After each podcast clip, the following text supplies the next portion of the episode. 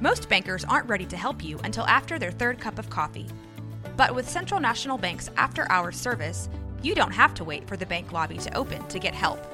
You can contact us from 6 to 8:30 in the morning or from 5 to 10 in the evening, and we'll connect you to a real, live, local person who can answer questions and fix problems 7 days a week. Bank different. Bank Central. Central National Bank. Member FDIC.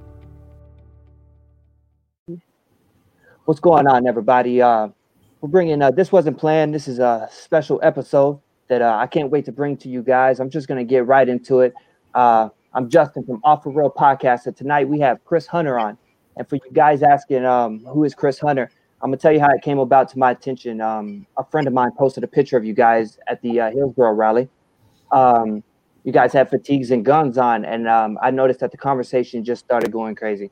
Uh, not too many people knew exactly what the real deal was. And that's when I said, you know, as long as uh, you're not going to be hateful, I want to give you my platform to explain yourself and uh, see if we can maybe understand each other a little better. Absolutely. Absolutely. Um, so we've been going around to these protests in Central Texas to support the protesters. Um, the thing is, is uh, when when the protest started in Minneapolis, and we saw that the the police were were treating people unfairly. That you know, I mean, the heavy hand of the police was going on. Uh, it, it it kind of alerted a lot of people, and you know, I'd say the thing is, is if if the police are going to show up to protest the people and they're armed, then the people should show up to protest the police and be armed. Uh, that's that's my that's point. My. Man, I uh, I respect that definitely.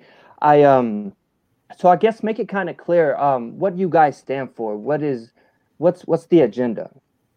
Um, so, so we're definitely pro community. You know, uh, unity in the community. Everybody comes from all different walks of life. Uh, we feel like uh, the the United States in general has had an ever encroaching police state, and that's concerning.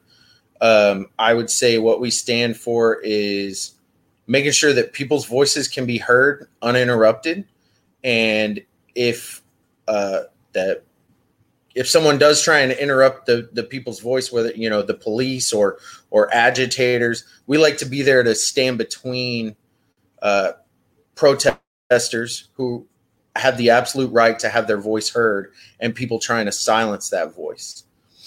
Okay, and, no, man. No, go ahead. Yeah. Oh, yeah. Uh, you know, and uh, we do that with the Second Amendment. You know, uh, we have the First Amendment, but uh, as as we've seen, it, when people stand up unarmed, then they get rubber bullets and tear gas. But when you stand up armed, that is that's a deterrent to the police uh, as as well as anybody that would try and agitate uh, the people's voice being heard. Okay. Do you guys? Um, the one thing that I heard was that um, you guys were you seemed now this is what I hear. I'm not saying about you guys. You seemed intimidating and menacing. Do you guys feel? Do you guys mean to feel look that way or appear that way? Are you guys more than willing to interact with the community and the protesters? Oh yeah, we're absolutely. Uh, I, I, mean, I love interacting with with anyone. Uh, absolutely. Um, you know, the thing is, is obviously we show up with weapons. Um, sometimes people are just generally intimidated. They, I mean, let's face it. There's a stereotype about a white guy with a weapon. And yeah, I'm bald, but I can't grow no hair. Like, you know, it's not my fault.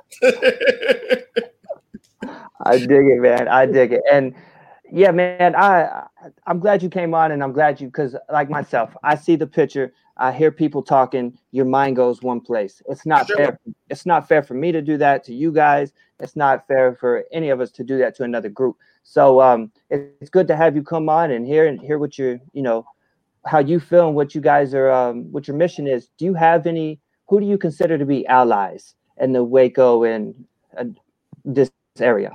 I I think I think allies are uh, really just in the community itself. You know, um, uh, right now we have uh, Black Lives Matter protests going on all over the country. Uh, we have found a lot of allies in those Black Black Lives Matter protests, um, as well as uh, other groups that are similar to ourselves. Like I, I run the group CenTex QRF. Um, there's uh, Freedom Initiative Against Tyranny up in Dallas, and and other similar groups, um, and and just like also smaller smaller groups like uh, you know that are just community wide type things because you know you have like BLM is is big, you know, uh, and everything, but uh, groups within the community you know I, I, would say that we are an ally to all people that just want their voice to be heard. Yeah man. What tell me about the boogaloo movement. What is that? I've actually never even heard the word until i started um, researching you. Sure sure sure. Um, so there's there's what the media says and then there's what's actually happening so uh, the boogaloo movement when I started getting involved, um, I got out of the army in 2016, and I, it wasn't a movement then; it was a meme, and it was just kind of a funny like uh, the the roots are in the uh, Breaking Two Electric Boogaloo movie. You know, it, it's just a funny. You know how memes are; they're meant to be satirical and everything, but it was uh, something that was going on in the libertarian community that was just satirical, and uh, and then as people started noticing, especially on on the uh, topic of police brutality, um, people started kind of thinking like, man, we should really think about protecting ourselves and our communities you know, because it's it's starting to get rough out there. And uh, and then this year when um, uh, Duncan Lemp and then right after Duncan Lemp, Breonna Taylor were murdered by police in the same way, where they were they were both asleep in their homes, and police opened fire. That was kind of a catalyst when a lot of us were like, okay, we have got to protect our communities. We need to know, you know, we don't need the police in our area making these secretive deals with no knock raids and and things like that. We need to let our voices be known, and uh, you know, obviously, if if they're coming and spraying bullets into people's homes while they're sleeping, then we feel we need to be armed as as responsible citizens man, I um, I don't I don't know if there's a better way to end it right there.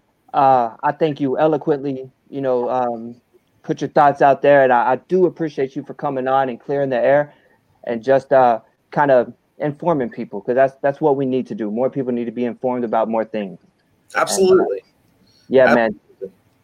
Go ahead. I'm gonna let you. I'm gonna turn the um, stage over to you and let you speak. Let you say what's on your mind before we head out of here. Okay. Cool. Cool. Um, you know, I understand that there is a lot of negative media about about the Boogaloo movement, and uh, I'm I'm not gonna deny that there are some fringe elements, just like there are fringe elements in any type of group or movement.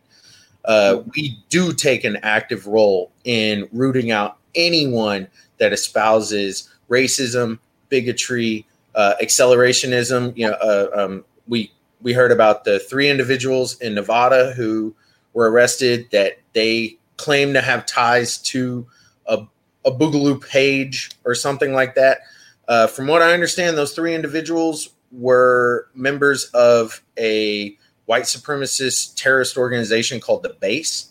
Um, I went to college for Homeland Security, and I actually had a classmate that wrote a paper on the Base back in 2011, 2012, you know, and they are a dangerous and hateful organization. That is not anything that is allowed in our movement. And if we find out that people are trying to do that, then we will root them out and we will expose them uh, to you know to be falsifying the uh, the movement and everything. So um, I would just say pay attention to your community. I want to see more people out there arming themselves and going to these protests, showing their arms and showing them that they're serious about their voice being heard. And I will stand with anybody, anybody at all that is willing to speak up for their community and speak out against any type of authoritarian oppression. Well, man, just like that, that's that's a perfect way to end it. For Chris Hunter, I'm Justin, Off the Road Podcast. Take care, bro. Keep fighting a good fight. You too, brother. Just chill to the next episode, man. Thank you.